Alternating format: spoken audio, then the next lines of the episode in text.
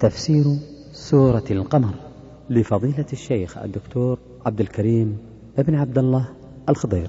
والآن نترككم مع الشريط الأول. الحمد لله رب العالمين وصلى الله وسلم وبارك على عبده ورسوله نبينا محمد وعلى آله وأصحابه أجمعين.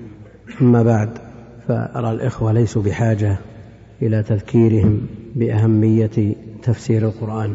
فهذا أمر لا يختلف فيه اثنان وأنه أهم العلوم وأشرفها لشرف الغاية والمقصد التي هي معرفة كلام الله جل وعلا. وإذا كان الناس في أمورهم العادية يهتمون اهتماما بالغا بما يأتيهم من مراجعهم ورؤسائهم فتجد الأنظمة واللوائح إذا وردت على الدوائر الرسمية من الجهات العليا يجتمعون لها.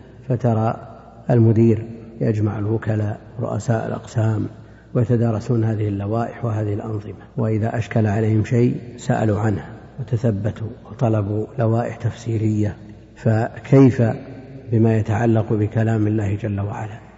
المسلم مطالب بأن يفهم عن الله جل وعلا كلامه وأن يتدبره ليعمل به. أقول إذا كانت العناية بكلام البشر بهذه القوة والاهتمام من قبل المرؤوسين في فهم كلام الرؤساء وهم بشر مثلهم يصيبون ويخطئون فكيف بكلام بكلام الله جل وعلا؟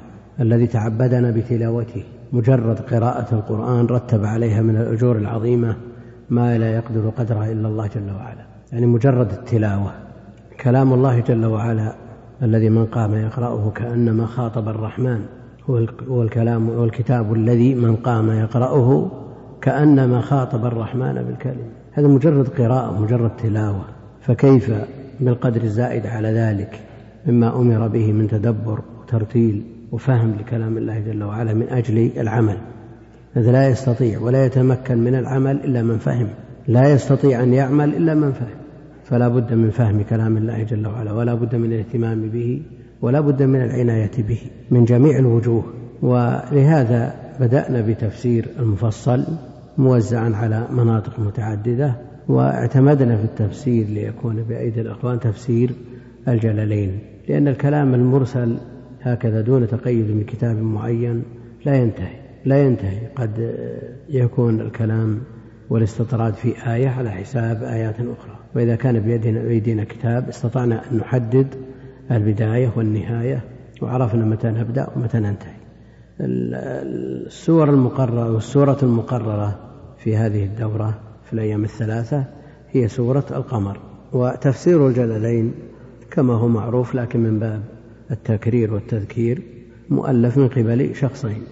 يقال لكل, لكل منهما جلال الدين. الأول جلال الدين المحلي. ابتدأ التفسير من الكهف إلى أن وصل إلى نهاية القرآن. ثم شرع من أوله فسر الفاتحة. بعد ذلك جاء الجلال جلال الدين السيوطي فأكمله بدءا من البقرة إلى نهاية الإسراء ولذا يقال له تفسير جلالين تفسير الجلالين. والتفسير محل عناية من قبل أهل العلم وكثرت عليه الحواشي والتعليقات وكثر من يدرسه ويدرسه من أهل العلم وطلابه فهو محل عناية وهو جدير بهذه العناية خليق بها لأنه تفسير متقن مضبوط متن متين يصلح لأن يربى عليه طالب علم في التفسير يراجع عليه ما أشكل من أمهات كتب التفسير لأن فيه وعورة فيه صعوبة وهذا هو السر في كونه يصلح لأن يربى عليه طالب علم. فيه أيضا بعض المخالفات مخالفات عقدية ينبه عليها في مواضعها المقصود أن الكتاب كتاب نفيس ومتين وأما بالنسبة للكتب السهلة الميسرة من تفاسير مختصرة هذه يقرأها المثقف العادي ما يحتاج أن أن يراجع عليها أحد. أما بالنسبة لهذا الكتاب فهو متن يصلح لأن يشرح ويدرس ويتعلم عليه طالب العلم الذي يريد أن يؤصل نفسه بقوة. يقول رحمه الله تعالى سورة القمر معروف أن السورة تسمى بكلمة ترد فيها بكلمة ترد فيها. اختير القمر هنا لأنه هو الآية. اللافتة للنظر في هذه السورة ولا بالإمكان أن يقول قائل لماذا سمي لما لم, لم تسمى بسورة الساعة. الساعة أشير إليها في مواضع من القرآن كثيرة بينما انشقاق القمر القمر أيضا أشير إليه في مواضع لكن انشقاقه الذي هو الآية التي طلبها المشركون من النبي عليه الصلاة والسلام وتحققت خارقة للعادة لا شك أنها أنبه ما في هذه السورة مما يسمى يمكن أن يسمى بها. يقول سورة القمر. هنا في العنوان عنوان السورة. لو رأيتم في المصحف وجدتم سورة القمر مضاف إليه. كذا مضاف إليه. هذا الأصل لكنهم في القرآن في الغالب إنما يذكر بالحكاية باللفظ الإلهي. وما جاء في كلام الله جل وعلا القمر مرفوع مرفوع. انشق القمر. فهل يمكن أن يقال سورة القمر كما يقال سورة المنافقين والمنافقون. المنافقون. إذا جاءك المنافقون على الحكاية. سورة المؤمنين والمؤمنون. نعم المؤمنون. فالأصل أن يحكى اللفظ الإلهي في التسمية. وإلا فليقل سورة المؤمنين لأنه مضاف إليه. سورة المنافقين مضاف إليه. فعلى هذا طردا لهذا أن يقال سورة القمر. وإن كان الوقف يعني لو قيل سورة القمر ماشي. لأن الوقوف أيضا على رؤوس الآي. كلها ساكنة اقتربت الساعة وانشق القمر. وإن يروا آية يعرضوا ويقولوا سحر مستمر مستقر مزدجر كلها ساكنة. لكنها ضبطت بالكسر في المصحف. وإلا لو تركت قلنا أنها على الحكاية على السكون. يقول مكية مكية فائدة معرفة المكي من المدني معروفة عند أهل العلم يتكلمون فيها في علوم القرآن ويعنون بذلك. أهل التفسير عناية فائقة في بيان المكي والمدني؟ والاستثناء مما يمكن الاستثناء منه لمعرفة المتقدم من المتأخر الناسخ من المنسوخ الناسخ من المنسوخ. هذه فائدة المعرفة معرفة المكي والمدني. والقول المرجح عند أهل العلم أن مكي ما نزل قبل الهجرة ولو كان نزوله خارج مكة والمدني ما نزل بعد الهجرة ولو نزل بمكة ولو نزل بمكة. عام الفتح أو حجة الوداع يقال له مدني. لماذا؟ لأنه ليس المقصود المكان.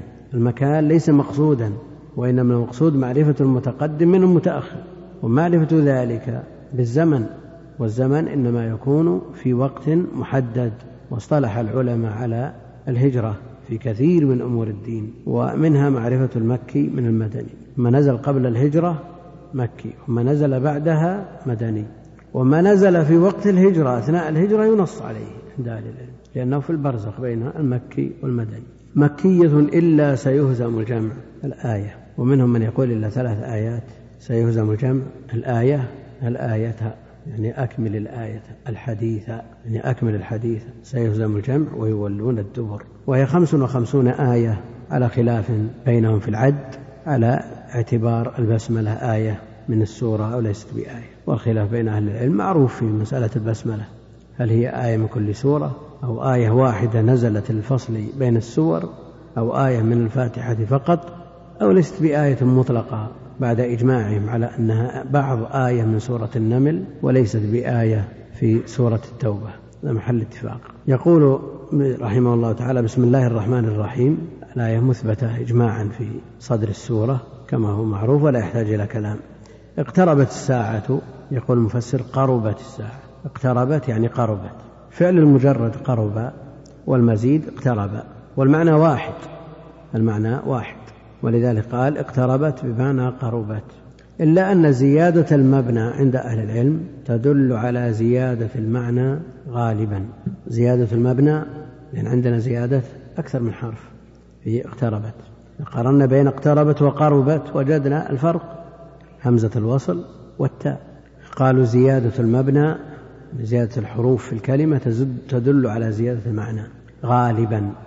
لئلا يرد على هذا اسم الفاعل مع صيغة المبالغة فعل حاذر وحذر حذر أبلغ في المعنى من حاذر. وإن كانت حاذر أكثر في الحروف. اقتربت الساعة يعني قرب قيامها وأزف مجيئها أزفت الآزفة. في السورة التي قبلها أزفت قربت والآزفة القيامة. والساعة أمر أخفاه الله جل وعلا عن جميع المخلوقين لم يطلع عليها أحد لا نبي مرسل ولا ملك مقرب. ولما سأل جبريل النبي عليه الصلاة والسلام عنها قال ما المسؤول عنها بأعلم من السائل؟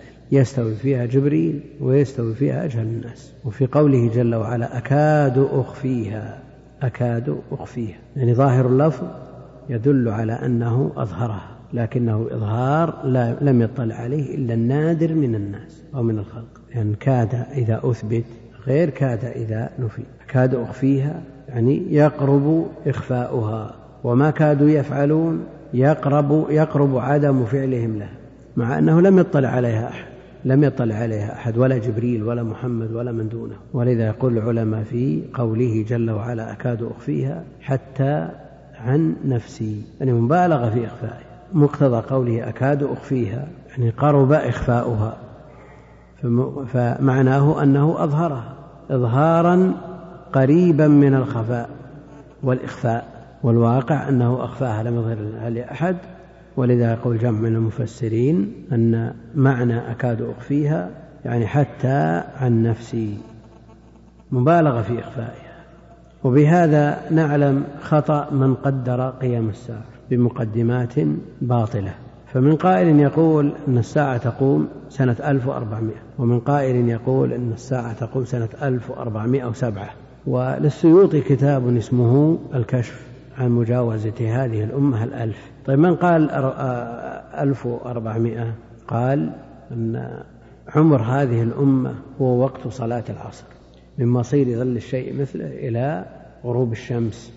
وهذا بالنسبة للنهار الخمس وخمس سبعة آلاف ألف وأربعمائة. هل يصلح مثل هذا أن تعارض به النصوص القطعية في الثبوت والدلالة؟ من قال ألف وأربعمائة وسبعة من قال ألف وأربعمائة وسبعة قال لا تأتيكم إلا بغتة. بغتة وبغتة بحساب الجمل ألف وأربعمائة وسبعة. ومثل هذا تعارض به النصوص القطعية. كلا وهذا نظير ما قاله اليهود في مدة هذه الأمة لما نزل قول الله جل وعلا ألف لام ميم قالوا عمر الأمة سبع سنة. دين مدته سبع سنة ما يستحق أن يدخل فيه الإنسان. حساب الجمل. هذا باطل بلا شك. إن الله عنده علم الساعة. وينزل الغيث ويعلم ما في الأرحام إلى آخر الخمس التي لا يعلمها إلا الله جل وعلا. قد يقول قائل أن هذه الخمس التي لا يعلمها إلا الله جل وعلا والحصر إنما جاء في الحديث الصحيح. في خمس لا يعلمهن إلا الله ثم قرأ الآية. وإلا قد ينازع من ينازع في الآية أنها لا تدل على الحصر. إن الله عنده علم الساعة. وإن كان تقديم المعمول على العامل يدل على الحصر مثل إياك نعبد يدل على الحصر. وقد يقول قائل أن الأطباء الآن يعرفون ما في الأرحام وإذا توصلوا بآلاتهم إلى معرفة ما في الأجنة فلا يبعد أن يصل الناس إلى معرفة وقت قيام الساعة. ما نفاه الله جل وعلا لا يمكن إثباته لا يمكن إثباته. حتى ولو قال الأطباء ما قالوا يبقى أنه لا يعلم ما في الأجنة إلا الله جل وعلا. وعلى الكيفية التي يعلمها جل وعلا لا يمكن أن يعرفها أحد. نعم إذا عرف الملك واطلع عليه الملك انتهى عن دائرة الغيب. إذا بلغ الله أربعة أشهر وأرسل إليه الملك انتهى. يمكن أن يطلع عليه الأطباء. هذا ما في إشكال. لكن قبل ذلك لا يمكن. وإذا اطلعوا عليه من جهة فلن يطلعوا عليه من جهات أخرى. التي نفاها الله جل وعلا لا يمكن أن يطلعوا عليه. وأمة محمد عليه الصلاة والسلام أمة اتباع وأثر واقتفاء. حتى لو قالوا ما قالوا لا نصدقه والتصديق والتكذيب مرده إلى الشرع مرده إلى مطابقة الشرع وعدم مطابقته. فإن طابق الشرع فهو صدق وإن خالف فهو كذب وإن كان مطابقا للواقع. ولهذا لو ذهب أحد إلى Thank you.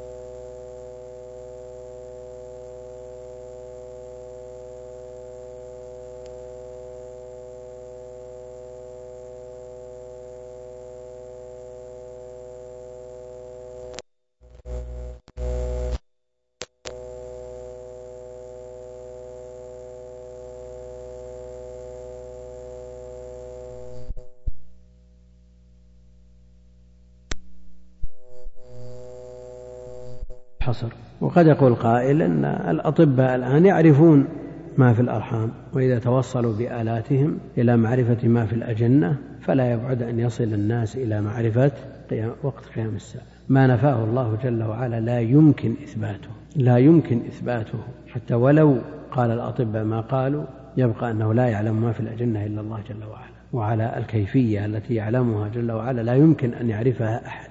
نعم إذا عرف الملك واطلع عليه الملك انتهى عن دائرة الغيب. إذا بلغ الله أربعة أشهر وأرسل إليه الملك انتهى. يمكن أن يطلع عليه غضب هذا ما في إشكال. لكن قبل ذلك لا يمكن. وإذا اطلعوا عليه من جهة فلن يطلعوا عليه من جهات أخرى.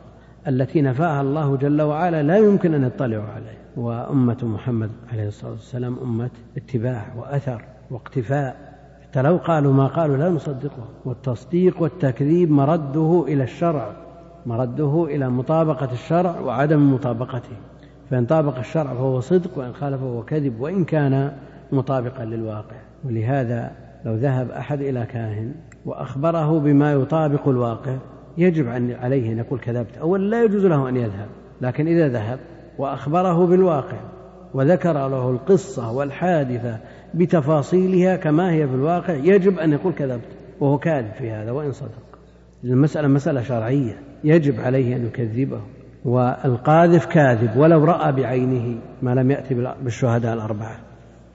اقتربت الساعة يقول قربت الساعة وانشق القمر. وانشق القمر يقول انفلق فلقتين على أبي قبيس وقعيقعان. آية للنبي عليه الصلاة والسلام وقد سئلها. طلبوا منه آية مجملة فانشق القمر إلى نصفين. أو طلبوا منه ذلك طلبوا منه انشقاق القمر فانفلق نصفين. على أبي قعيس آه، على أبي قبيس وقعيقعان يعني جبلان معروفان بمكة. وقبيس جبل معروف. وإن كانت العمليات الإصلاحية التي يسوونها لخدمة الحجاج قضت على بعض هذه المظاهر. فأبو قبيس تصرفوا فيه. وكانوا يعايون به. كانوا يعايون. يقول الذي على جبل أبي, أبي قبيس يرى الطائف. كم بين أبي قبيس والطائف؟ الآن ما يرى الطائف. كم بين ها؟ نعم الذي يطوف بالكعبة. اللي يسمع يقول كيف؟ سبعين أو ثمانين كيلو يشوف مو صحيح. لا الذي يطوف بالكعبة. انفلق فلقتين على أبي قبيس وقعيقعان وهما جبلان معروفان بمكة آية للنبي عليه الصلاة والسلام. وقد سئلها فقال اشهدوا رواه الشيخان وغيرهما. لكنهم ما نفعت فيهم هذه الآية. استمروا معرضين على كفرهم وغيهم. وقالوا سحرنا محمد. فسألوا المسافرين لأن السحر يمكن أن يؤثر في الحاضر لكن البعيد ما يؤثر فيه. فسألوا المسافرين فجاء المسافرون فأثبتوا ذلك. استشهدهم النبي عليه الصلاة والسلام فقال اشهدوا. فشهدوا بذلك لكنهم مع غيهم وضلالهم وما كتب الله لبعضهم من الشقاوة استمر على كفره. نسأل الله العافية. فقال جل وعلا وإن يروا يعني كفار قريش آية معجزة له صلى الله عليه وسلم يعرض ويقول هذا سحر مستمر الذي لا تكتب له الهداية فلا حيلة فيه ولا يجدي فيه شيء. من أظهر ذلك ما فعله النبي عليه الصلاة والسلام مع عمه أبي طالب الذي قامت عليه الحجة وعرف الإسلام ونبي الإسلام من قرب وأقسم بأنه من خير أديان البرية ومع ذلك لم يؤمن. ولقد علمت بأن دين محمد من خير أديان البرية دينا. ما الذي منعه؟ لولا المذمة أو حذار مسبة لرأيتني سمحا بذاك مبينا. لكنه القضاء المبرم المكتوب على الإنسان وهو في بطن أمه شقي أو سعيد. وأبو طالب مع ما قام عليه من حجة لا يمكن أن يعتذر بعذر وعرف الحق لكنه لم يتبع وهو كافر. شفع فيه النبي عليه الصلاة والسلام فوضع, فوضع في ضحضاح من نار يغلي دماغه. في رواية شراكان من نار يغلي منهما دماغه. نسأل الله العافية. يقول الرسول عليه الصلاة والسلام ولولا أنا لكان في الدرك الأسفل من النار. يعني لولا هذه الشفاعة من النبي عليه الصلاة والسلام لكان في الدرك الأسفل من النار. ومعلوم أن الدرك الأسفل للمنافقين كفار المشركون فوق المنافقين درجة في دركات النار نسأل الله العافية. لكن باعتبار أنه عرف الحق وقامت عليه الحجة ولم يكن له في قبولها. أي عذر استحق أن يحشر مع المنافقين لولا شفاعة النبي عليه الصلاة والسلام. وإن يروا آية يروا يعني كفار قريش معجزة للنبي عليه الصلاة والسلام. والمعجزة أمر خارق للعادة كانشقاق القمر وانفلاقه فلقتين يعني قطعتين أمر خارق للعادة. يخرق السنن الإلهية مقرون بالتحدي ودعوى النبوة ودعوى النبوة. كل انفلق فلقتين فلقة كقطعة وزنا ومعنى وجاء ما يدل على أنه انفلق فلقتين يعني مرتين مرتين ولكن المرجح أنه مرة واحدة. يعرض ويقول هذا الذي نراه استشهدهم عليه من انشقاق القمر سحر مستمر. سحر مستمر قوي من المرة وهي القوة ذو مرة يعني قوة شديد يعني جبريل عليه السلام ذو مرة يعني قوة وشدة. وهنا سحر مستمر يعني قوي من المرة. قال أو دائم من الاستمرار وهو الدوام. إما من القوة أو من الاستمرار والدوام. ومنهم من يقول أنه مستمر من المرارة من المرارة. يعني سحر مرارته تصل إلى الحلوق. ولا شك أن ما يؤذي الإنسان مر فهم يتأذون بهذا السحر على حد زعمهم. وقيل من المرور وهو العبور من المرور وهو العبور. سحر عابر ومنتهي ومنقضي كغيره من السحرة. فهم يتربصون بالنبي عليه الصلاة والسلام وسحره يتربصون به ريب المنون كما تقدم. لكن المؤلف اعتمد معنيين فقط من المعاني الأربعة. قال مستمر قوي سحر قوي ولا شك أن السحر مراتب فيه القوي وفيه الضعيف والسحرة فيهم كذلك لهم مراتب وبعضهم يدل على بعض إذا عجز عما يراد منه قال اذهب إلى فلان فإنه أشد وأقوى سحر. نسأل الله العافية والسحر كفر بالله العظيم والذهاب إليهم مجرد الذهاب لا تقبل له صلاة أربعين يوما. من صدقهم كفر. ذكرنا آنفا أنهم لو طابقوا الواقع ولو طابقوا الواقع. ذهب نسأل الله العافية واحد من ينتسب إلى طلب العلم إلى ساحر ليفك عنه السحر ليفك عنه السحر. فشرح له ما حصل بالتفصيل وقال لما دخلت على زوجتك جاءتكم امرأة هذه صفتها بطيب هذا باقيه فأحضر له الوعاء وعاء الطيب. فما كان من ذلك الرجل الذي ينتسب إلى طلب العلم إلا أن قال صدقت. نسأل الله العافية. وبهذا كفر نسأل الله السلامة والعافية. ولو طابق كلامه الواقع فإن هذا كذب يجب أن يقال كذبت وصدق الله ورسوله. وعرفنا أن الصدق والكذب مربوط بمطابقة الشرع. يعني لو شهد ثلاثة أنهم رأوا الزاني بأم أعينهم رأوه يفعل بالمرأة كما يفعل الزوج بزوجته هم عند الله كاذبون. إذا لم يأتوا بأربعة شهداء هذا نص القرآن. والساحر ولو أحضر ما أحضر مما يطابق الآن يجب أن تقول كذبت وهو كاذب شرعا. لأن بعض الناس يحصل عنده شيء من التردد. يجد نفسه مجبر وملزم أن يصدق إذا طابق الواقع.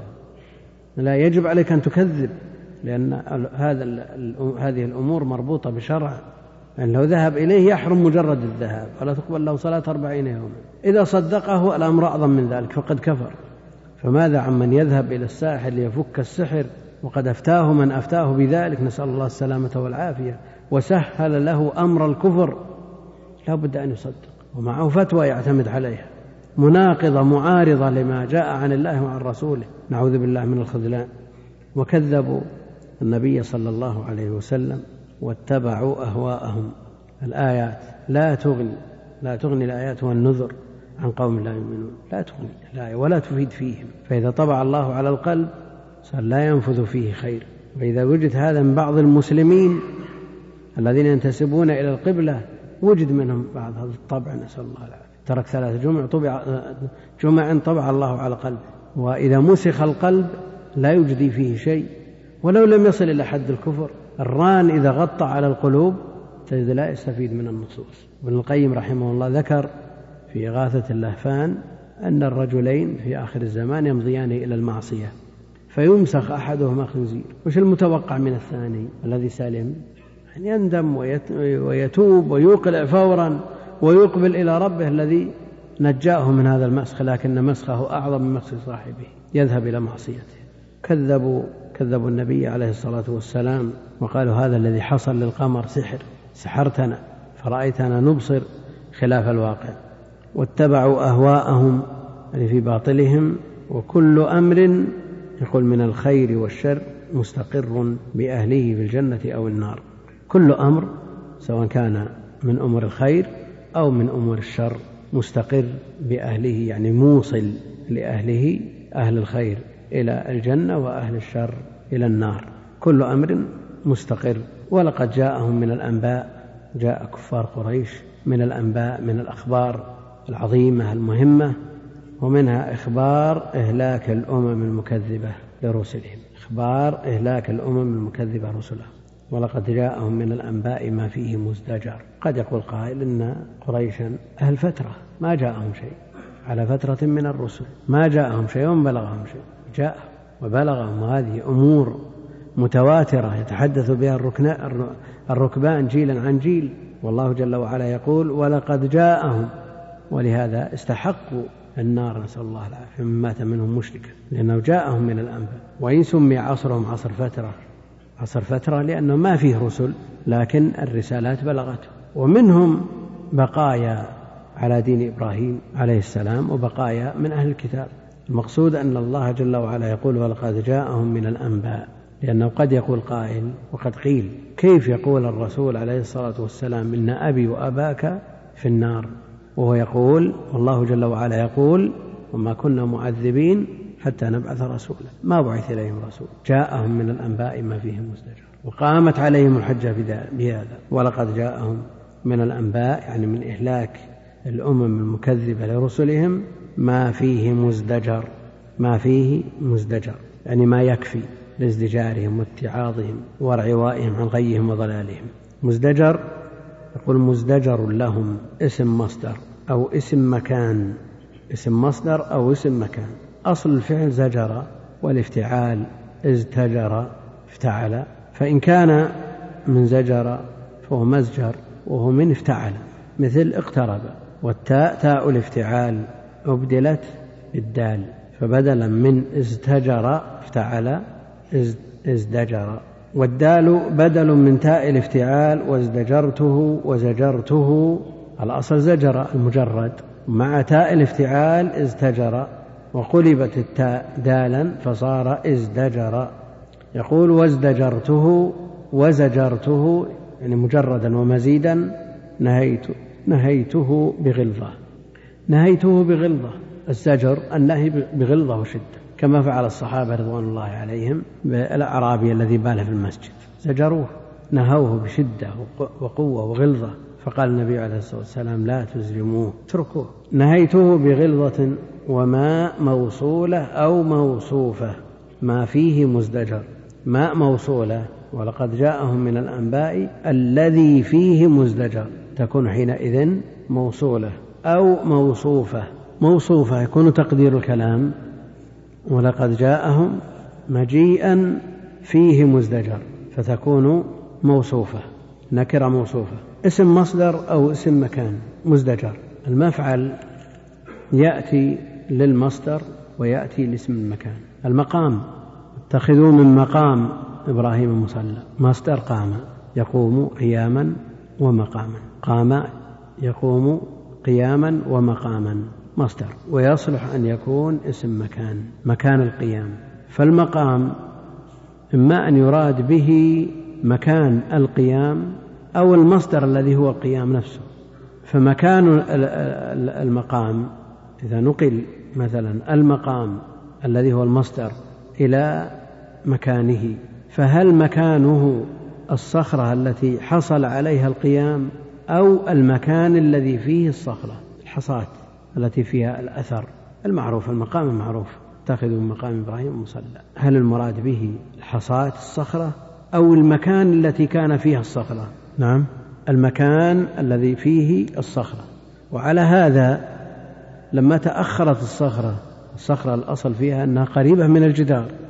احتيج إليها لما ارتفع البناء. لو احتيج إلى تأخير هذه الصخرة إلى الأروقة مثلا. اقتضى الاجتهاد أن تدخل في الأروقة لأنها تضيق على الطائفين كما أخرت من قبل في عهد عمر. المسألة مسألة المقام ويراد به الصخرة أو مكان القيام الملاصق للجدار مسألة معروفة عند أهل العلم. واللفظ محتمل لكن ما الذي يترتب على القولين؟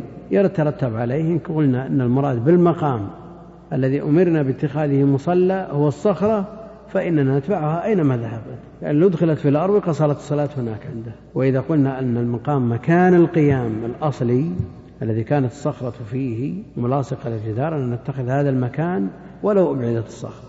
كلام أهل العلم في هذا معروف فيه رسائل والمقام هل يجوز تقديمه أو تأخيره أو لا يجوز؟ في كتب وفي ردود معروفة.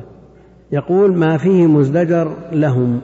يعني يزجرهم عن كفرهم وغيهم وعن ضلالهم. جاءهم من الآيات والنذر والبينات والحجج والبراهين القاطعة ما يزجرهم ويجعلهم لا يترددون في الدخول في هذا الدين. ولقد جاءهم من الأنباء ما فيه مزدجر حكمة بالغة حكمة بالغة. يعني مع ما جاءهم من الأنباء وما جاءهم من يزجرهم ويعظهم من الحجج القاطعة والبراهين الساطعة التي لم تترك لأحد عذر ومع ذلك ما آمن. والله جل, جل وعلا بين لهم ولم يترك لهم حجة ولا عذر يعتذرون به وركب فيهم من حرية الاختيار ما يمكنهم من الدخول في هذا الدين فليس لأحد حجة لا بالقدر السابق ولا بعدم بلوغ الحجة. الحجة بلغتهم والقدر السابق غيب لا يعلمه إلا الله جل وعلا. فكون الإنسان يزعم أنه مجبور على الاستمرار على الكفر أو مجبور على فعل المعاصي هذا لا حجة لهم فيه ولا مستمسك لأن لديهم من حرية الاختيار مع بيان ما ينفع وما يضر ومع ذلك اختاروا ما يضرهم. والذي يحتج بالقدر ويقول إنه مجبور هذا كنت شيء كتبه الله عليه لا يستطيع أن يخالف ما كتب عليه. نقول كما جاء في النصوص الكثيرة أن الله جل وعلا بين لهم وقطع عذرهم وركب فيهم من حرية الاختيار. ليسوا بمجبورين كما يزعمون أن حركاتهم مثل حركات الشجر ورق الشجر في مهب الريح. هذا الكلام ليس بصحيح. بدليل أن لو أن أحدا اعتدى على واحد منهم ما تركه. ما قال هو مجبور مسكين. لو ضربه لالتفت خاصمه ورفع أمره أو ضربه. جازاه على صنيعه فإذا قيل له إنسان مجبور مكتوب عليك أنه يضربك أو مكتوب له أن يضربك أن يضربك هذا. قال هذا جنون. لكنه إذا جاءت مسألة الدين إذا ما صلى قال والله مكتوب عليه أنه ما يصلي. ما أسلم. هذا هذا القدر السابق. ويحتج بالقدر المشركون لو شاء الله ما أشركت. ويحتج به أيضا الفساق من المسلمين. يحتجون بالقدر. لكنه القدر إنما يحتج به على المصائب لا على المعايب. واحتج آدم وموسى كما في الصحيحين وغيرهما فقال موسى محتجا على الله جل وعلا بأنه خلقه بيده وأسجد له ملائكته قال أخرجتنا ونفسك من الجنة. فقال يا موسى أنت الذي اختصك الله بكلامه وكتب لك التوراة بيده فكم تجدني كتب علي هذا قبل أن أخلق؟ فقال بكذا وكذا سنة. فحج آدم موسى يعني آدم احتج بالقدر. على المعيبة ولا على المصيبة؟ على المعصية ولا على المصيبة؟ المعصية ذهب أثرها وجودها كأنه لم يعصي تاب. تاب منها. اجتباه الله جل وعلا وهداه بعد ذلك. ما كان لها أثر. ليس له أثر. وإنما بقيت المصيبة المترتبة على هذه المعصية يحتج بالقدر عليها. يعني لو أن شخصا سقط فانكسرت رجله فقيل له لماذا؟ ورا ما شفت ورا ما انتبهت. هذا شيء كتبه الله عليه هذا صحيح. لكن لو سرق لا يجوز له أن يقول هذا شيء كتبه الله عليه. لو شاء الله ما سرقت هذا كلام المشركين لو شاء الله ما أشركنا. فليس لأحد حجة وليس لأحد عذر بعد هذا البيان. حكمة بالغة حكمة خبر مبتدأ محذوف أو بدل مما ما فيه مزدجر. يعني ولقد جاءهم من الأنباء ما فيه مزدجر. أو بدل مما يقول ولقد جاءهم من الأنباء حكمة بالغة بدل مما أو بيان له. حكمة خبر مبتدأ محذوف. هذا حكمة أو هذه حكمة بالغة. خبر مبتدأ محذوف أو بدل مما أو من مزدجر. المزدجر هو الحكمة. أو الذي فيه مزدجر هو الحكمة. أو خبر مبتدأ محذوف تقديره. هذه حكمة بالغة وصف. حكمة بالغة يعني تامة بلغت الغاية في هذه الحكمة. حكمة بالغة فما تغني فما تغني تنفع فيهم النذر. جمع نذير بمعنى منذر جمع نذير بمعنى منذر. النذر جمع نذير. لو جاءهم كل يوم نذير جديد ما تغني. وما تغني الآيات والنذر عن قوم لا يؤمنون. فما تغني يعني ما تنفع فيهم ولا تفيد فيهم ولا ينتفعون بها. النذر جمع نذير جمع بمعنى منذر أي الأمور المنذرة لهم أي الأمور المنذرة لهم. والعاقل ينظر إلى النذر نظر عيان مما يمر به في جميع أحواله يعتبر يدكر يتعظ من كل ما يمر به. كل شيء يضعه على باله. وجاءكم النذير الشيب نذير موت القريب نذير موت البعيد نذير موت الولد نذير موت الأب نذير نذر. قد يقول قائل والله أنا شاب فتى في العشرين في الثلاثين في الأربعين من العمر ونرى الناس يعمرون إلى المئة. لكن انظر إلى الوفيات واحضر إلى الأماكن التي يصلى فيها على الجنائز. ترى أن موت الشباب والأطفال أكثر من موت الشيوخ. واقرأ في الصحف التي تنشر فيها هذه الأخبار تجد لا سيما في الأيام الأخيرة نرى الموت في بين الثلاثين إلى الأربعين أكثر من غيرهم. يعني مسألة تتبع.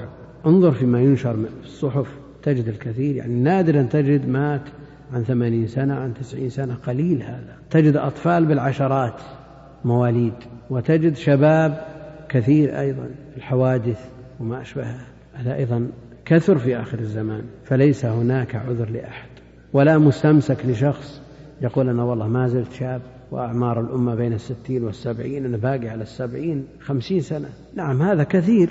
يعني بالنظر إلى من يجاوز ذلك الذي يجاوز قليل لكن من يموت دون ذلك كثير. وشخص بلغ الستين من عمره لا يصلي نسأل الله السلامة والعافية ولم يتزوج. فذهب إليه قريب له في بلد غير بلده ذهب إليه ووعظه وذكره قال أنت في الستين الآن.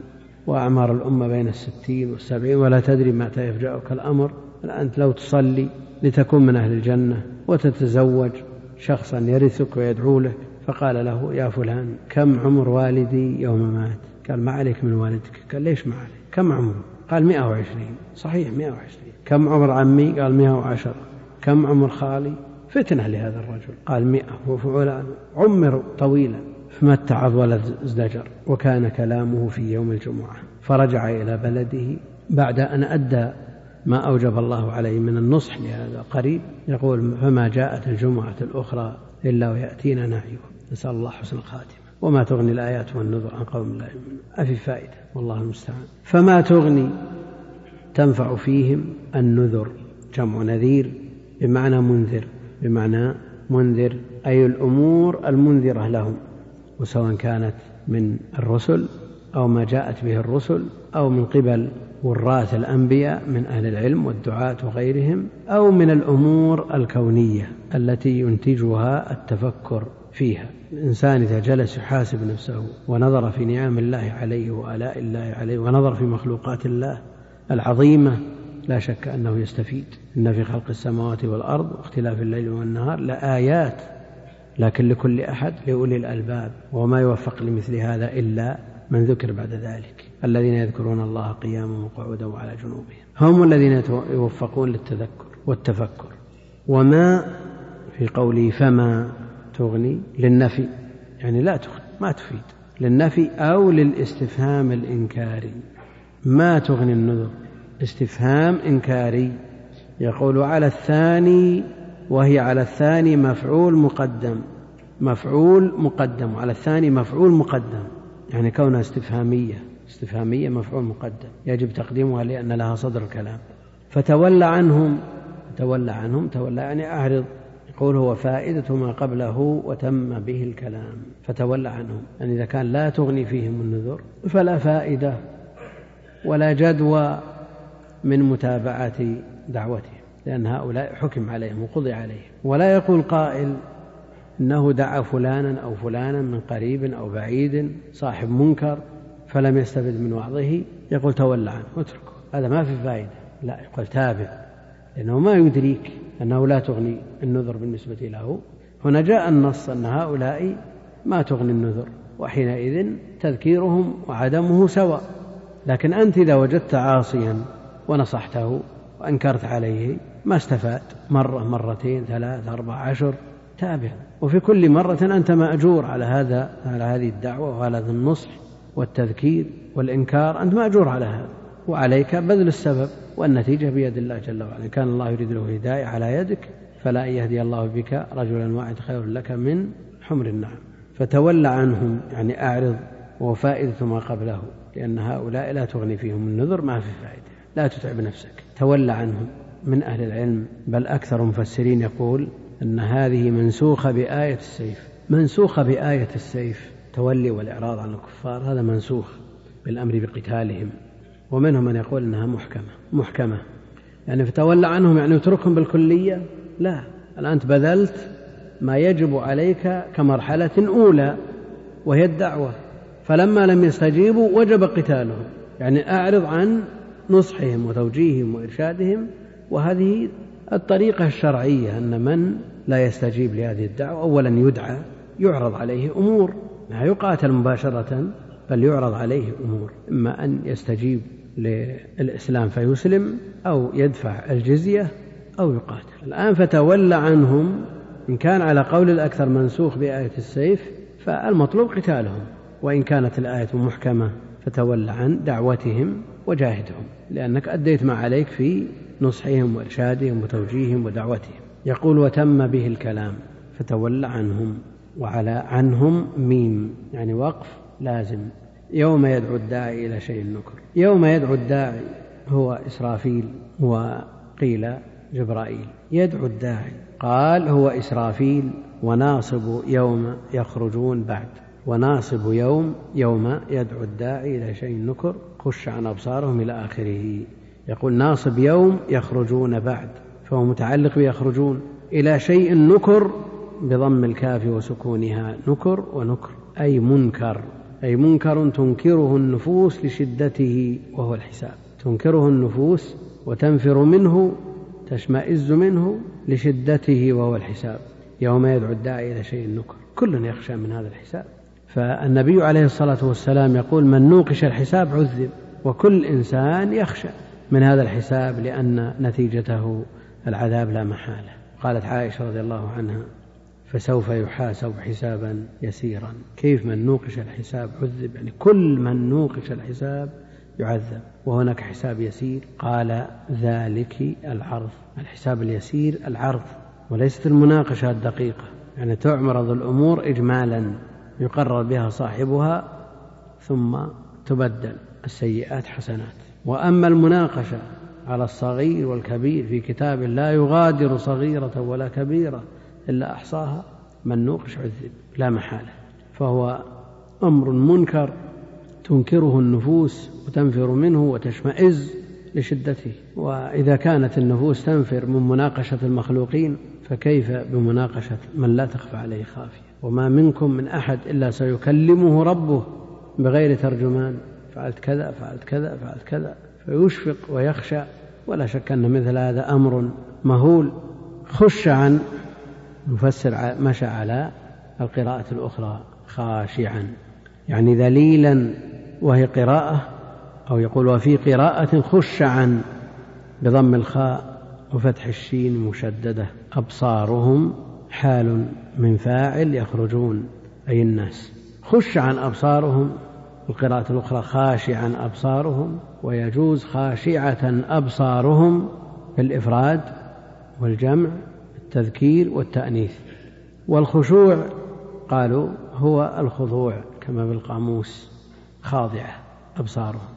قال في القاموس وقيل الخضوع للبدن والخشوع للبصر مع أن الخضوع يأتي بالقول كما بقوله جل وعلا فلا تخضعن بالقول فلا خاص ليس خاص بالبدن كما في القاموس على كل حال هنا يقول خاشعة أو خشعا أبصارهم.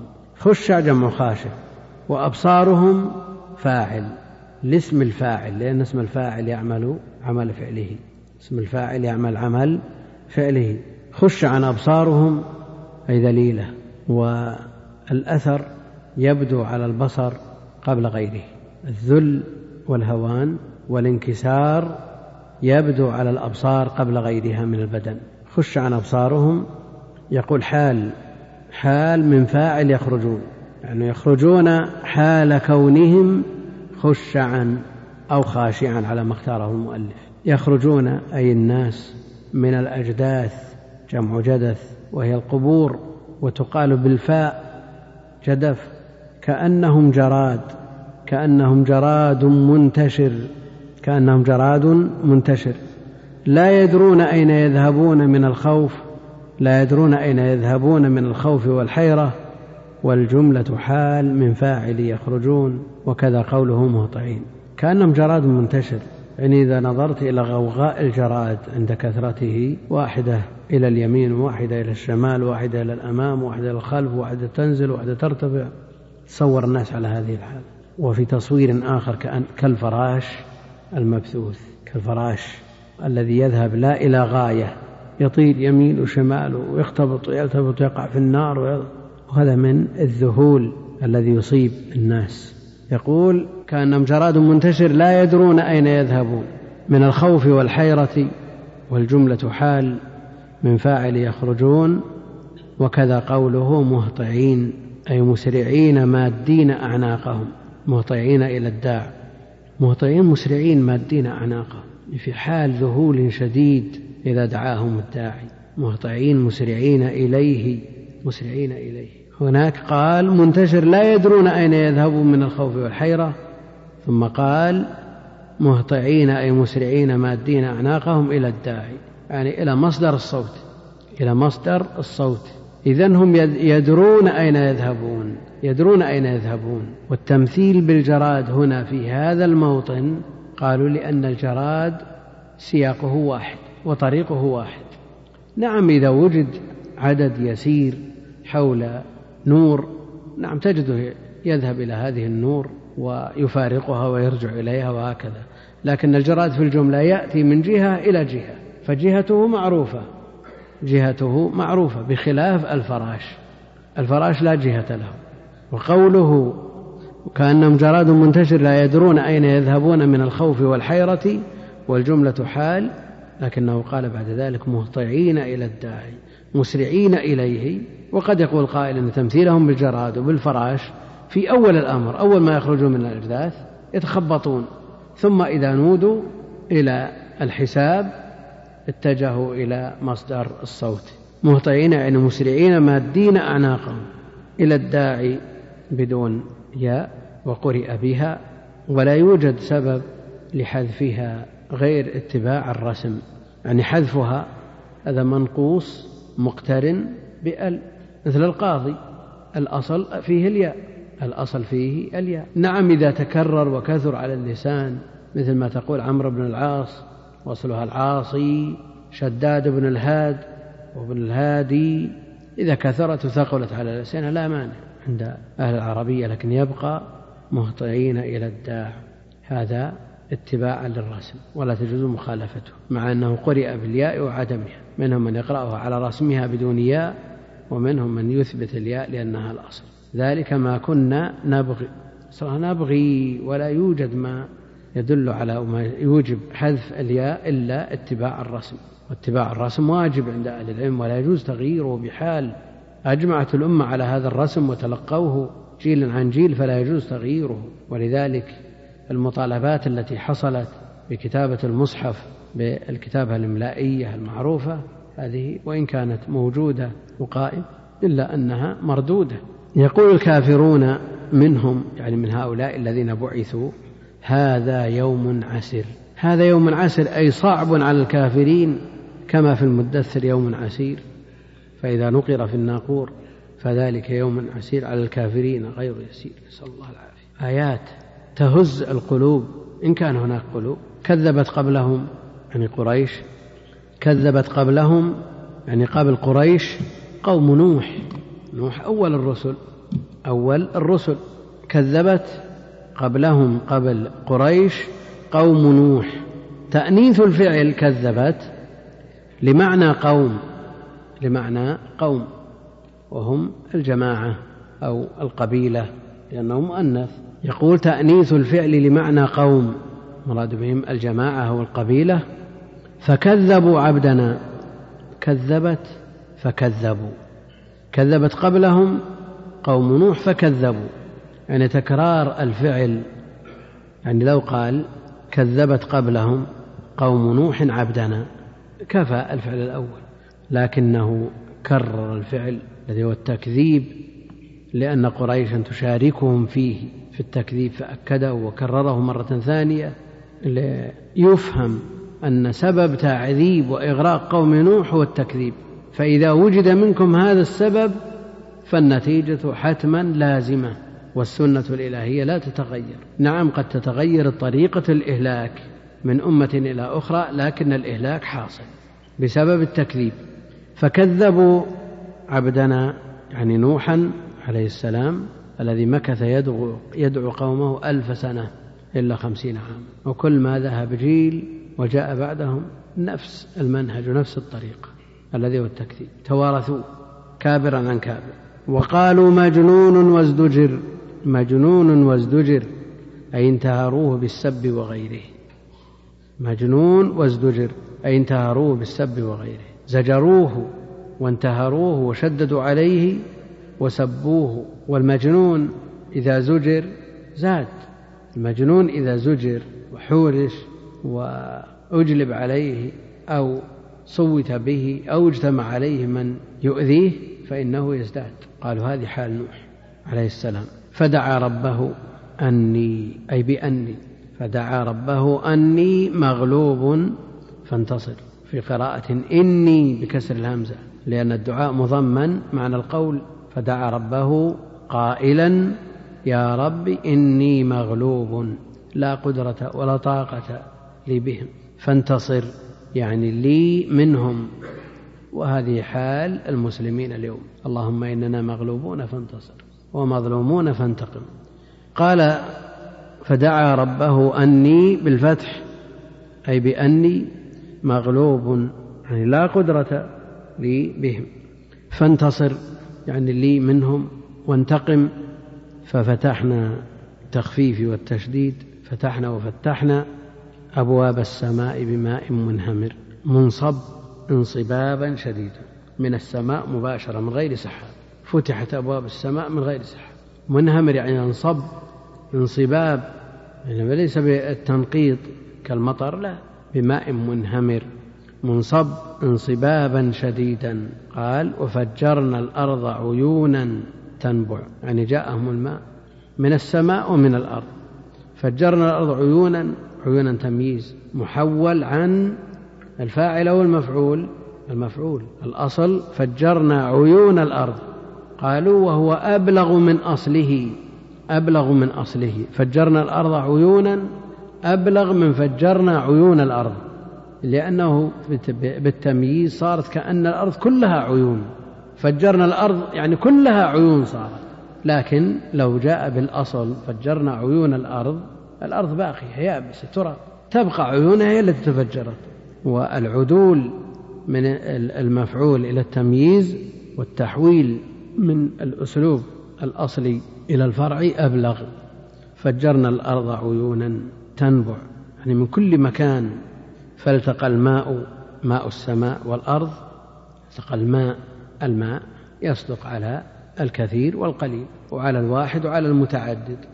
ويجمع نظرا لتعدد أنواعه كما قالوا في كتب العلم باب المياه ولا يكفي أن يقال باب الماء والماء ينصرف إلى قليله وكثيره باقيه ومتغيره كله ماء وهنا قال فالتقى الماء ماء السماء والأرض وقرئ فالتقى الماءان ماء السماء وماء الأرض وقرئ الماوان والمايان. لكن الثلاث قراءات شاذة قراءات شاذة. التقى الماء النازل من السماء بقوة المنصب من السماء والنابع من الأرض بقوة على أمر يعني على حال قد قدر قضي به في الأزل وهو هلاكهم غرقا. قد قدر قضي به في الأزل. يعني القضاء المحتوم قضاء والقدر هذا أمر مقدر عليهم أنهم يهلكون غرقا. وهو هلاكهم غرقا لأن قدر تأتي بمعان تأتي من التقدير يعني من القضاء والقدر. المكتوب عليهم وتأتي بمعنى التضييق قدر عليه رزقه يعني ضيق عليه. ويمكن أن تحمل الآية على هذا المعنى بحملها على أن الأرض ضاقت بهم. ما دام امتلأت الأرض ماء من النابع والنازل فسوف يضيق عليهم المكان لا محالة. بخلاف ما يحصل قد يحصل فيضان في بلد لكن ينتقل منه إلى بلد آخر والأرض واسعة لكن بالنسبة للطوفان لا. عم الأرض وبلغ ذرى الجبال وحملناه يعني نوحا عليه السلام وحملناه يعني ومن معه على ذات يعني على سفينة ذات ألواح ودسر. ألواح الألواح معروفة من الخشب ودسر يقول هو ما تشد به الألواح من المسامير وغيرها. يعني أكثر المفسرين على أن الدسر جمع دسار ككتاب وكتب ككتاب وكتب وخمار وخمر وحمار وحمر الوزن مطروق. من المسامير وغيرها واحدها دسار ككتاب. يقول من المسامير وغيرها يعني ما تدسر به يعني تشد به من المسامير والحبال والأربطة وغيرها مما تشد به هذه الألواح إذا جمعت. ومنهم من يقول الدسر المسامير دسار مسمار. ومنهم من يضيف إليها ما يحتاج إليه إن بعض المواضع ما يفيد فيه المسمار قد يحتاج إلى حبل يشد به أو إلى عصب أو إلى شيء تربط به على كل حال المعنى واضح. حملناه على ذات ألواح ودسر تجري بأعيننا تجري بأعيننا أي بمرأ منا. ومقتضى ذلك الحفظ والرعاية والعناية والصيانة بمرأ منا أي محفوظة من أن تغرق أو تتلف أو يصيبها أو يصيب من فيها شيء مما يحذر جزاء منصوب بفعل مقدر أي أغرقوا انتصارا جزاء لمن كان كفر يعني كفر به وبما جاء به وبمن أرسله وهو نوح عليه الصلاة والسلام. جزاء لمن كان كفر يعني انتقاما وانتصارا لمن دعا فقال أني مغلوب فانتصر. أغرقوا جزاء له وانتصارا له وانتقاما له وهو نوح عليه الصلاة والسلام. وقرئ كفر. جزاء لمن كان كفر. هذا العذاب جزاء له لأنه كفر. بالله جل وعلا بناء للفاعل أي أغرقوا عقابا لهم. أي أغرقوا عقابا لهم. ولقد تركناها أبقينا هذه الفعلة. أبقينا هذه الفعلة. يعني خبر الطوفان وخبر الغرق بقي. يتناقله الناس إلى قيام الساعة. أو السفينة التي نجوا بسببها بقيت إلى أن أدركها أوائل هذه الأمة كما يقول بعض المفسرين. ولقد تركناها أبقينا هذه الفعلة آية لمن يعتبر بها أي شاع خبرها واستمر. نعم الأخبار والحوادث والوقائع الكبيرة يستمر الناس في نقلها يتناقلونها جيلا عن جيل لا تنسى بخلاف الأخبار التي لا يهتم بها هذه تنسى يتناقلها جيل عن جيل ثم تندرس. وإذا بقي الأثر بقي الذكر ولقد تركناها آية فهل من مدكر؟ يعني على سبيل المثال أهل العلم على مر الأجيال يتناقل الناس أخبارهم. لا سيما لمن ترك أثر كالتأليف مثلا. يعني ما زلنا نذكر العلماء من القرن الثاني الذين ألفوا إلى يومنا هذا. لكن الذين ليس لهم تأليف ما ترك لهم آية ولا ترك لهم ذكر. ولو كانوا كبار.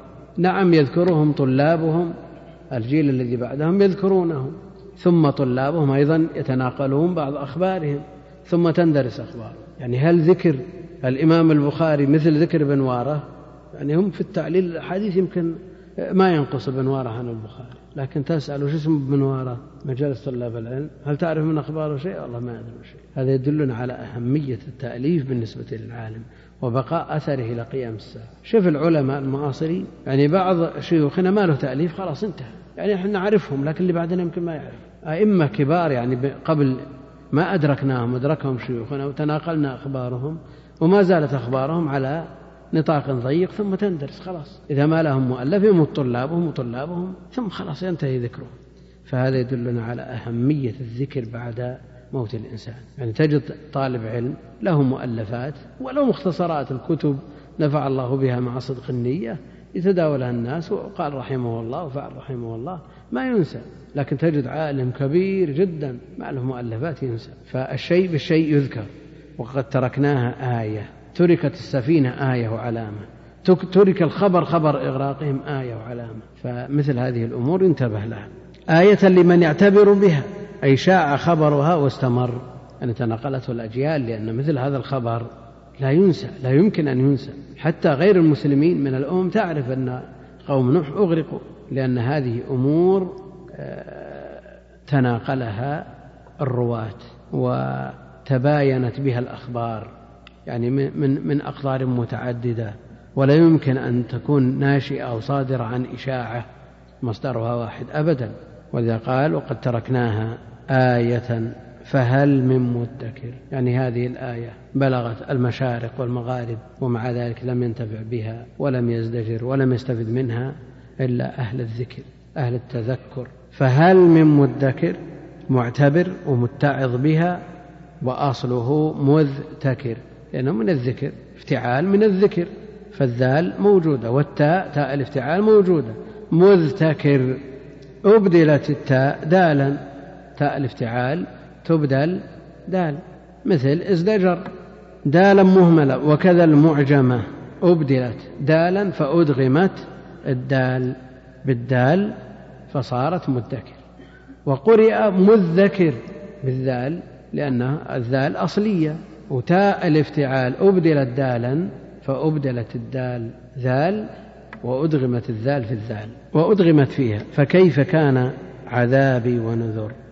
فكيف كان عذابي ونذر؟ أي إنذاري أي إنذاري استفهام تقرير كيف كان عذابي يقررهم؟ فكيف كان عذابي ونذر؟ يعني أمره سهل العذاب مثل هذا العذاب يطاق تصبرون على مثله هذا تقرير له. أي إنذاري استفهام تقرير وكيف خبر كان. لكنها تقدم لأن لها الصدارة. خبر كان وهي للسؤال عن الحال. السؤال عن الحال. لا يسأل بها عن ذات. إلا بتقدير حاله. إذا قيل كيف زيد إنما يراد كيف حال زيد. والمعنى حمل المخاطبين على الإقرار بوقوع عذابه تعالى بالمكذبين لنوح موقعه. فكيف كان عذابي ونذر يقول والمعنى حمل المخاطبين على الإقرار لأنه استفهام تقرير فحملهم على الإقرار. يعني إذا سئل استفهم كيف كان العذاب؟ هل يمكن أن يقول قائل أنه عذاب سهل عذاب يسير؟ يمكن أن يفر منه؟ يمكن أن يحاد عنه؟ جواب الجميع لا لا يمكن. فهذا التقرير يحمل المخاطب على الإقرار والإذعان. بوقوع العذاب بالمكذبين لنوح موقعه وأن السنة واحدة. ما حل بهم يحل بمن فعل فعله. وهذه فائدة القصص في القرآن. لقد كان في قصصهم عبرة لكن لمن؟ لأولي الألباب. ما كان حديثا يفترى لمن؟ ليس مجرد مجرد قصص وتسلية وأخبار مثل ما يذكر في كتب السمر. مجرد أخبار لا حقيقة لها. يعني قد يقرأ الإنسان سيرة عنترة بن شداد ثمان مجلدات أو حمزة البهلوان أو الأميرة ذات الهمة قصص سواليف ثم ماذا؟ فيها عبرة؟ ما فيها عبرة لأنها خيال ليست بواقع. أو فيها واقع لا يفيد بينما قصص القرآن عبرة وليست مجرد تسلية. هي تسلية للنبي عليه الصلاة والسلام وتسلية لهذه الأمة تسلية لمن اعتبر واتعظ وادكر لكن مع ذلك هي إنما سيقت لنخشى ونحذر السبب الذي عذبوا من أجله. ولذا يقول عمر رضي الله عنه مضى القوم ولم يرد به سوانا. يعني ما الفائدة أن نعرف أن قوم نوح أغرقوا وقوم عاد أهلكوا بالريح وقوم ثمود إلى آخره كما سيأتي. لا فائدة من ذلك إلا أننا نتصور ما وقع بهم ونجتنب ما أوقعهم في هذا في هذا العذاب. ولقد يسرنا القرآن للذكر فهل من مدكر؟ ولقد يسرنا القرآن للذكر يقول سهلناه للحفظ وهيأناه للتذكر. يسرنا القرآن يعني سهلناه للحفظ وهيأناه للتذكر بخلاف الكتب الأخرى فإن لم تيسر. ومن صفة هذه الأمة أن أناجيلها في صدورها بل هو آيات بينات في صدور الذين أوتوا العلم بينما الأمم السابقة لا. يقرؤون في الألواح يقرؤونه مكتوبا فلم ييسر لهم حفظ كلام الله جل وعلا. وكلام الله جل وعلا قوي لا يستطاع إلا بإعانة من الله جل وعلا. وهنا ولقد يسرنا القرآن للذكر. يقول سهلناه للحفظ وهيأناه للتذكر. فمن يعتذر بأن القرآن صعب عليه قد يوجد من هذا النوع من يوجد لكنه بسببه. وإلا فالله جل وعلا يسر وسهل القرآن. ويوجد عجائز في السبعين والثمانين من تحفظ القرآن. وشيوخ كبار لا يقرؤون ولا يكتبون ويحفظون القرآن لأن القرآن يسر لكن لمن؟ لمن يسره الله عليه من المدكرين. ولقد يسرنا القرآن للذكر فهل من مدكر؟ متعظ وحافظ ابذل من نفسك ابذل من نفسك واتعب في تحصيله. أما أن تسترخي وتتمنى وتخطط ولا تنفذ هذا ما تحفظ. لا يمكن أن تحفظ بهذه الطريقة. قد يقول قائل القرآن فيه المتشابه كثير فأنت تحفظ في سورة ثم تخرج إلى غيرها لما يشبهها من الآيات. نعم لأنه قول ثقيل يحتاج إلى تعب ويحتاج إلى صدق وعزيمة ورتب عليه أجور عظيمة سواء كانت في قراءته أو في حفظه أو في فهمه أو في تدبره أو في ترتيله أو في العمل به والتفقه منه.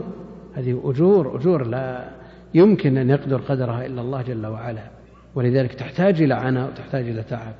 والتيسير هذا لا ينافي المشقة على بعض الناس والذي يقرأ القرآن هو عليه شاق يتتعتع فيه. هذا لا ينافي التيسير لأن الله جل وعلا إذا علم الصدق النية من هذا الشخص وبذل من نفسه أعانه عليه ويسره عليه. والدين يسر ولن يشاد الدين أحد إلا غلبه. ومع ذلك الدين أوجب الجهاد الذي فيه إزهاق النفوس وأوجب الحج الذي فيه ما فيه من المشقة العظيمة والدين ومع ذلك الدين يسر. ما في تنافي بين هذا وهذا أبدا. لكن من بذل يسر له الأمر. من بذل وأعطى من نفسه بصدق ويقين بموعد الله جل وعلا يبشر. أما الذي يتمنى هذا لن يحصل له شيء. ولقد يسرنا القرآن للذكر سهلناه للحفظ وهيأناه للتذكر فهل من مدكر متعظ به وحافظ له؟ والاستفهام بمعنى الأمر. فهل من مدكر؟ يعني ادكروا اعتبروا اتعظوا احفظوا اقرأوا تدبروا اعملوا كل هذا أمر. والاستفهام بمعنى الأمر أي احفظوه واتعظوا به. وليس يحفظ من كتب الله عن ظهر قلب من ظهر القلب غيره. ليس يحفظ وهذا معنى قوله ولقد يسرنا القرآن والتيسير هذا خاص بكتاب الله جل وعلا الذي هو القرآن. أما غيره من الكتب فما يسرت. موسى يقرأ على قومه من الألواح. وإن قالوا إن في بعض التفاسير يقول أن موسى وهارون وعزير ويوشع كلهم يحفظون التوراة. لكن النصوص الكثيرة تدل على أن تيسير الحفظ إنما هو لكتاب الله الذي هو القرآن. وليس يحفظ من كتب الله عن ظهر قلب غيره يعني غير القرآن. لأن بعض الناس يتذرع ويقول إني حاولت أحفظ ما قدرت. هذا إما لسوء في الطريقة أو لدخل في النية أو لملل. لأن بعض الناس يمل ما يصبر على الحفظ. إما لملل في لما جبل عليه يعني ما عنده صبر ولا عنده جلد. يجلس اليوم ويحفظ عنده همة قوية لكن غدا ما يجلس. أو لسوء في الطريقة. تجد حافظته لا تسعفه يعني بإمكانه أن يحفظ ثلاث آيات فيحمل نفسه عشر آيات وبإمكانه أن يحفظ عشر يحمل نفسه إلى أكثر. هذا يقرأ القرآن ويحفظ القرآن بالتدريج ويتعلم ما فيه من علم وعمل إذا كان لا يستطيع أن يستغل الوقت في الحفظ لأن الناس يتفاوتون. من الناس من يحفظ جزء في اليوم ويحفظ القرآن في شهر ومنهم من يحفظ في شهرين ومنهم من يحفظ ثلاثة. ومنهم من يحتاج إلى عشر سنوات. والحمد لله هو على خير والأجر واحد سواء حفظ بسنة أو حفظ بعشر الأجر واحد. المقصود أنه يحرص ويبذل من نفسه ويسلك المسالك التي تؤديه إلى النتائج المحمودة. لا يكون كالمنبت يحفظ في يوم جزء ثم ينتظر شهر ما ما حفظ شيء بحيث إذا رجع يكون نسي ما حفظ يحفظ بالتدريج. وإذا كانت حافظة تسعفه لحفظ آه، ورقة يحفظ ورقة. الحمد لله يعني الأمر ليس فيه ليس من الأمور التي هي على الفور إنما هي على قدرة الإنسان وما آتاه الله جل وعلا. فلا يكلف لا يكلف الله نفسا إلا ما آتاها. لا يكلف الله نفسا إلا وسعها. هذا الذي يستطيع أن يحفظ إلا آية واحدة ويحتاج إلى عشرين سنة ليحفظ القرآن. أحسن من لا شيء لأن العمر يمر بدون فائدة لكن الذي يستطيع أن يحفظ أكثر فالله أكثر. يقول ما أفضل كتب التفسير المختصرة؟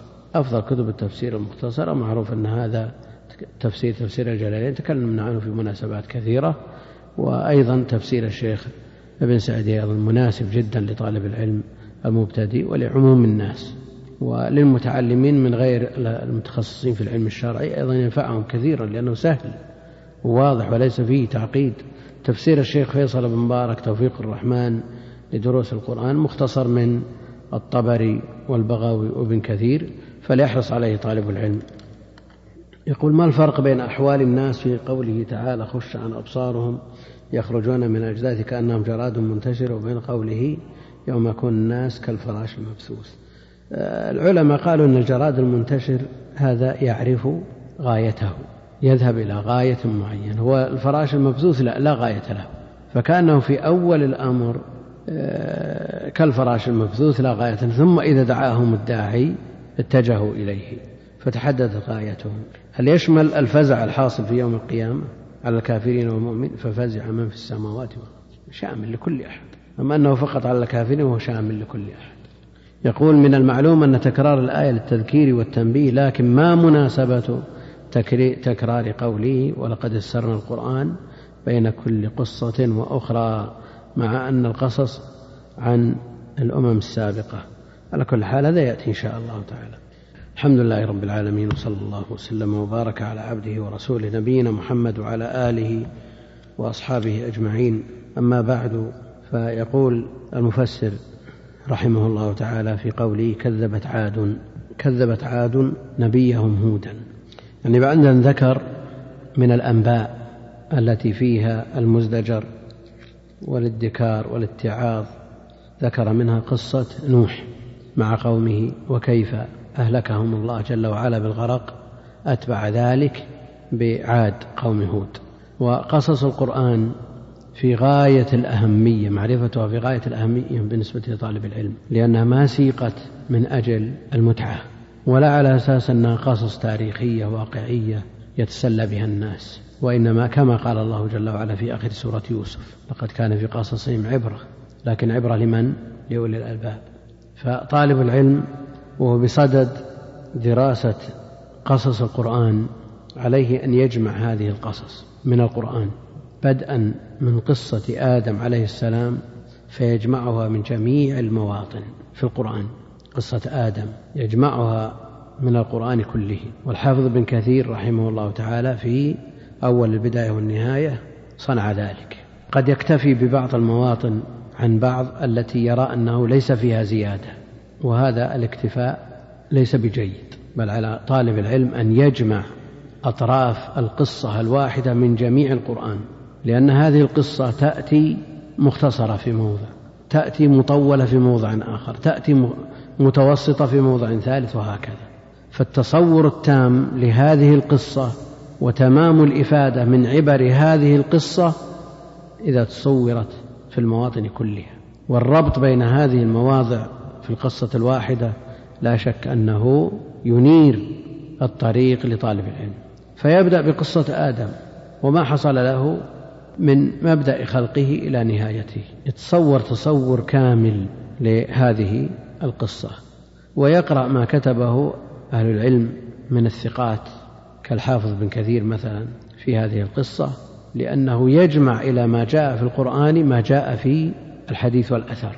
فقصص القرآن للحافظ بن كثير مهم جدا بالنسبة لطالب العلم مع أن طالب العلم عليه أن يستخلص هذه القصة في مواطنها المتعددة من القرآن بنفسه ولا يعتمد على أحد.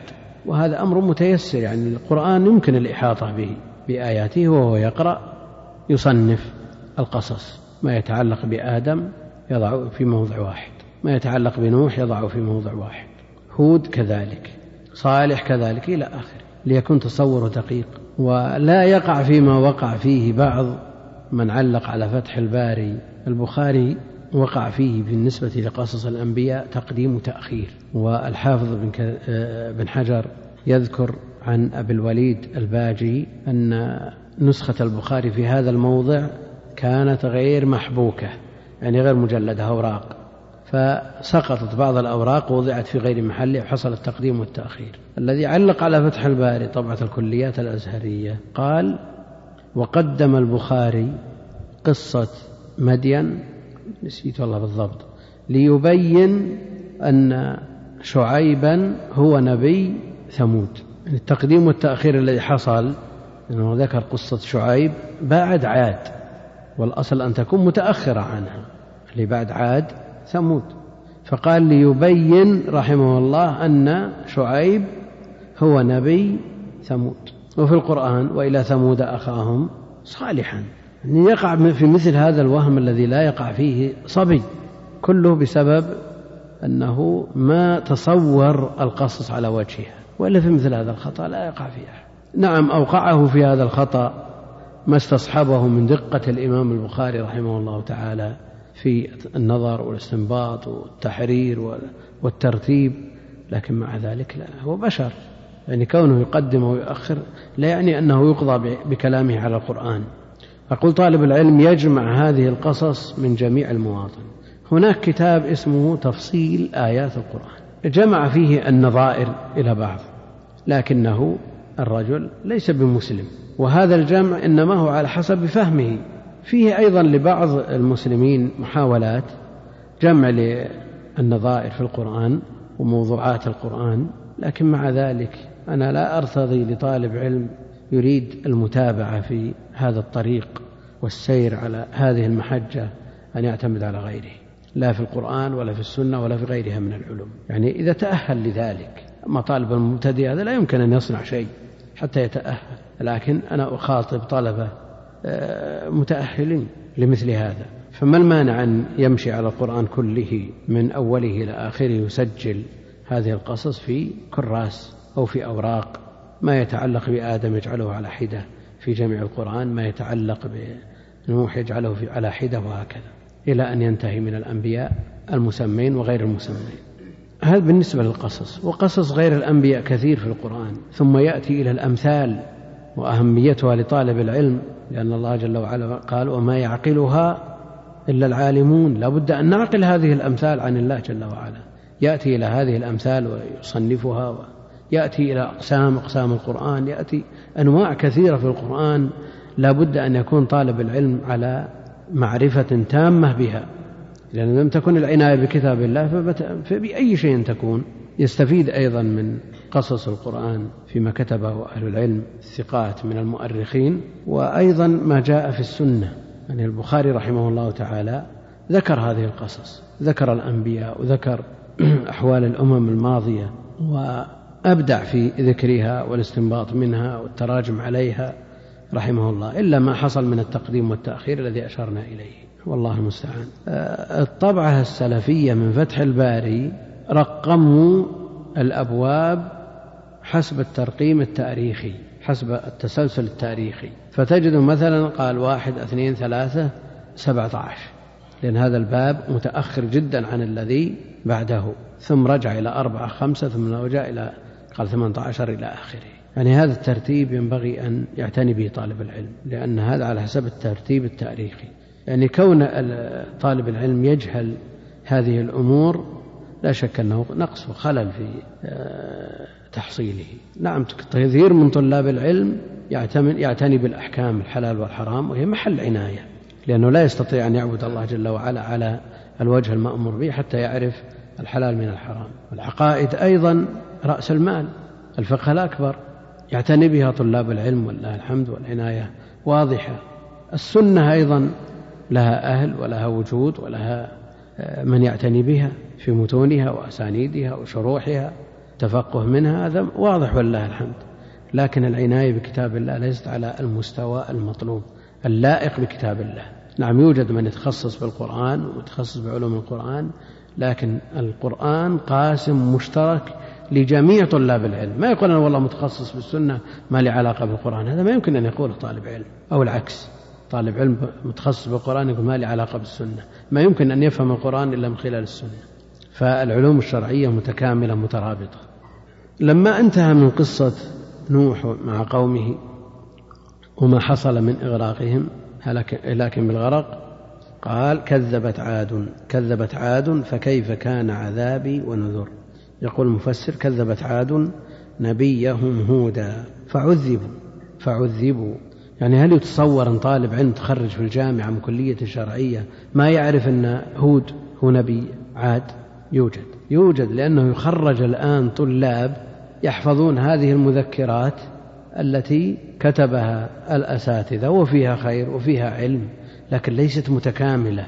الأستاذ يعطى منهج والمنهج فيه مفردات. قد تكون هذه المفردات على طريقة هذه هذا الشيخ تحتاج إلى سنوات وهذا الشيخ عرف بالتطويل والاستطراد لكنه لا يأتي على نصف المنهج. هذا الشيء مررنا به ومر به غيرنا. أحيانا ما نستطيع أن ننجز ولا ثلث المنهج. فماذا عن بقية المنهج؟ طالب العلم لا يعرف شيء منه. ويتخرج ويمكن نصف أو أكثر من نصف المناهج ما مرت عليه.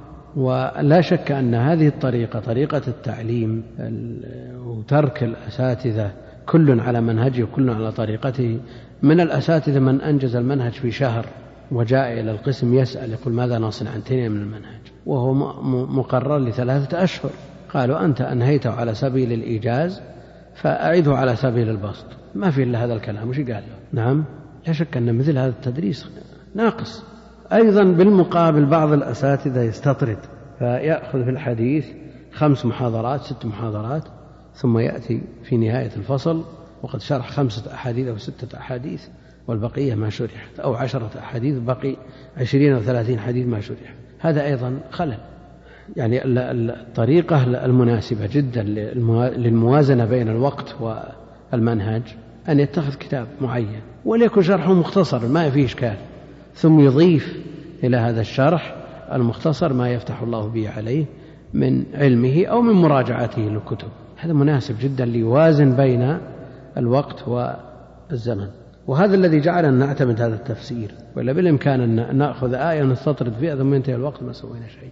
ولذلك أقول قد يتخرج الطالب في الجامعة من كلية شرعية ويخفى عليه مثل هذا. لأنه لا يحفظ القرآن وما مر عليه التفسير كامل مر على بعض الآيات وما مر عليه في قصص القرآن إلا نتف يسيرة.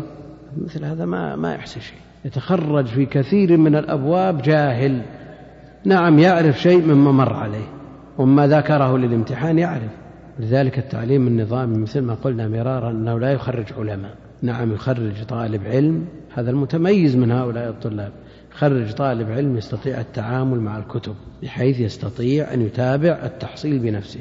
ذلك كثير من الطلاب العلم لما تخرجوا في الكليات الشرعية وباشروا الأعمال وجاء المحك والامتحان وجدوا أنفسهم محرجين. محرجين يسألونهم الموظفين في هذه الدائرة والطلاب في المدارس وكذا والجماعة في المسجد تخرج في كلية الشريعة. يعني شيخ ثم بعد ذلك لا شيء ما عنده شيء. يعني شيء يذكر مما يسأل عنه ولا قد يكون عنده شيء لكن ما يسأل عنه. ثم بعد ذلك يحبط في نفسه ويتحسر فإما أن يبدأ الطلب من جديد أو يقول بلاش من العلم اللي أمضينا فيه بضع عشرة سنة ثم لا شيء النهاية. فعلى الإنسان أن يهتم بنفسه ويؤصل نفسه ويقرأ الكتب كاملة ويحضر شرح الكتب كاملة عند أهل العلم ولا يقتصر على الدراسة النظامية. وإن كان بعض الناس ينتقد كلمة نظامية للمدارس والجامعات الرسمية. ينتقد كونها نظامية لأنه يفهم من ذلك أن دروس المساجد فوضوية. إذا كانت هذه منظمة ونظامية فمفاد هذه الكلمة أن الدروس في غير المدارس والجامعات فوضوية لأن النظام الأصل فيه الانتظام وما عدا الانتظام فوضى. وهذا لا, لا يفهم لا من قريب من بعيد لكن أبداه بعض الناس فينبه عليه. لا لا الانتظام في دروس المساجد أكثر لأنه يبدأ فيها الكتب من أولها إلى آخرها. ما يترك فيها فجوات كما هو في الدراسات الرسمية لا غير محدودة بوقت. نعم قد يكون من طبائع بعض الشيوخ شيء من عدم الانتظام قد يكون في آه، طبيعة بعض الطلاب شيء من عدم الانتظام هذا موجود لكن الأصل أن دروس المساجد ما تحد بوقت فتكمل الكتب. ولا يقال والله هذا ضاق علينا فنترك هذا الباب. لا لأن ما في وقت محدد. قد يمر هذا في الدراسات الرسمية لكن في الدراسات أو في الدروس المساجد لا. كذبت عاد نبيهم هودا فكيف كان عذابي؟ فكيف كان عذابي؟ هذا السياق مختصر جدا. وفيه طي وحذف. قدره المؤلف بقوله فعذبوا. فعذبوا فكيف كان عذابي ونذر؟ هذا إجمال. أي إنذاري. فكيف كان عذابي ونذر؟ أي إنذاري لهم بالعذاب قبل نزوله أي وقع موقعه فكيف كان عذابي ونذر؟ يعني تصور أيها المسلم كيف عذب قوم هود؟ كيف عذبوا؟ عليك أن تبحث كيف عذبوا؟ مما في هذه السورة وفي غيرها من السور وما جاء في السنة وما تناقله المؤرخون الثقات. من أجل إيش؟ ما الفائدة؟ نعم تعتبر تزدجر. تعرف سبب العذاب فتجتنب لئلا يحل بك ما حل بهم. انذاري فكيف كان عذابي الذي وقع بهم بسبب المخالفة سبب التكذيب سبب الكفر ونذر. أي انذاري لهم بالعذاب قبل نزوله. الله جل وعلا ما ترك لأحد حجه أنذرهم. ورسلهم بينوا وبلغوا البلاغ المبين أي وقع موقعه. وقد بينه بقوله إنا أرسلنا عليهم ريحا صرصرا. إنا أرسلنا عليهم على عاد ريحا صرصرا. أي شديدة الصوت شديدة الصوت. فأقبلت امرأته في صرة يعني في صوت صرصرا شديدة الصوت. ويأتي الصرصر والصر بمعنى البرد الشديد. فهي شديدة الصوت ويصاحبها برد شديد ريح باردة شديدة مصوتة مدوية. في يوم نحس شؤم في يوم نحس شؤم. هذا يقول ألا يوجد تعارض بين قوله في يوم نحس وبين نهي النبي عليه الصلاة والسلام عن الطيرة أو التشاؤم من الأيام التي تحصل فيها مكروه للعبد. لكن هذا في القرآن. والنصوص لا يضرب بعضها ببعض.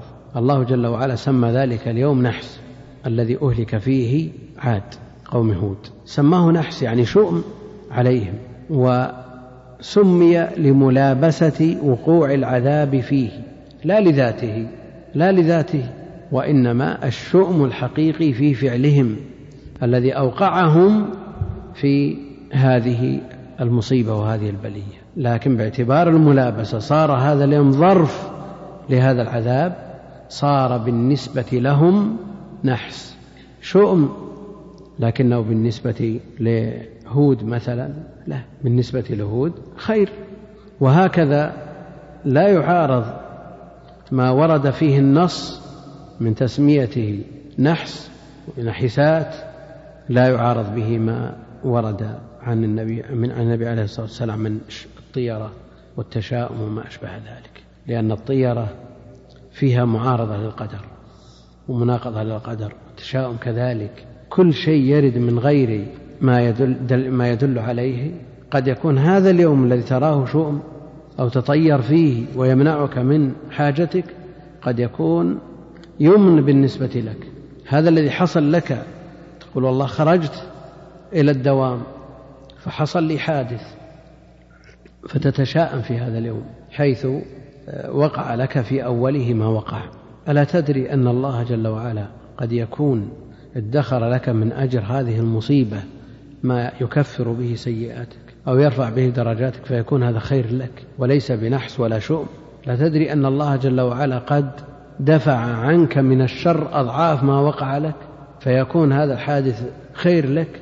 وما الذي يدريك أنه نحس وما الذي يدريك أنه شؤم؟ لكن الله جل وعلا حكم على هذا اليوم بأنه نحس. لكن أنت ليس لك أن تحكم. ولو حصل لك, لك فيما حصل. أن تفترض أنك خرجت لصلاة الفجر فعثرت في حفرة وانكسرت رجلك. ذهبت إلى المستشفى وجبرت ثم جئت على العربة لصلاة الظهر فحصل لك ما حصل. اصطدام بسيارة مثلا أو انزلاق من درجة وشبه حصل لك أكثر. أخي المستمع الكريم تابع ما تبقى من مادة هذا الشريط على الشريط التالي.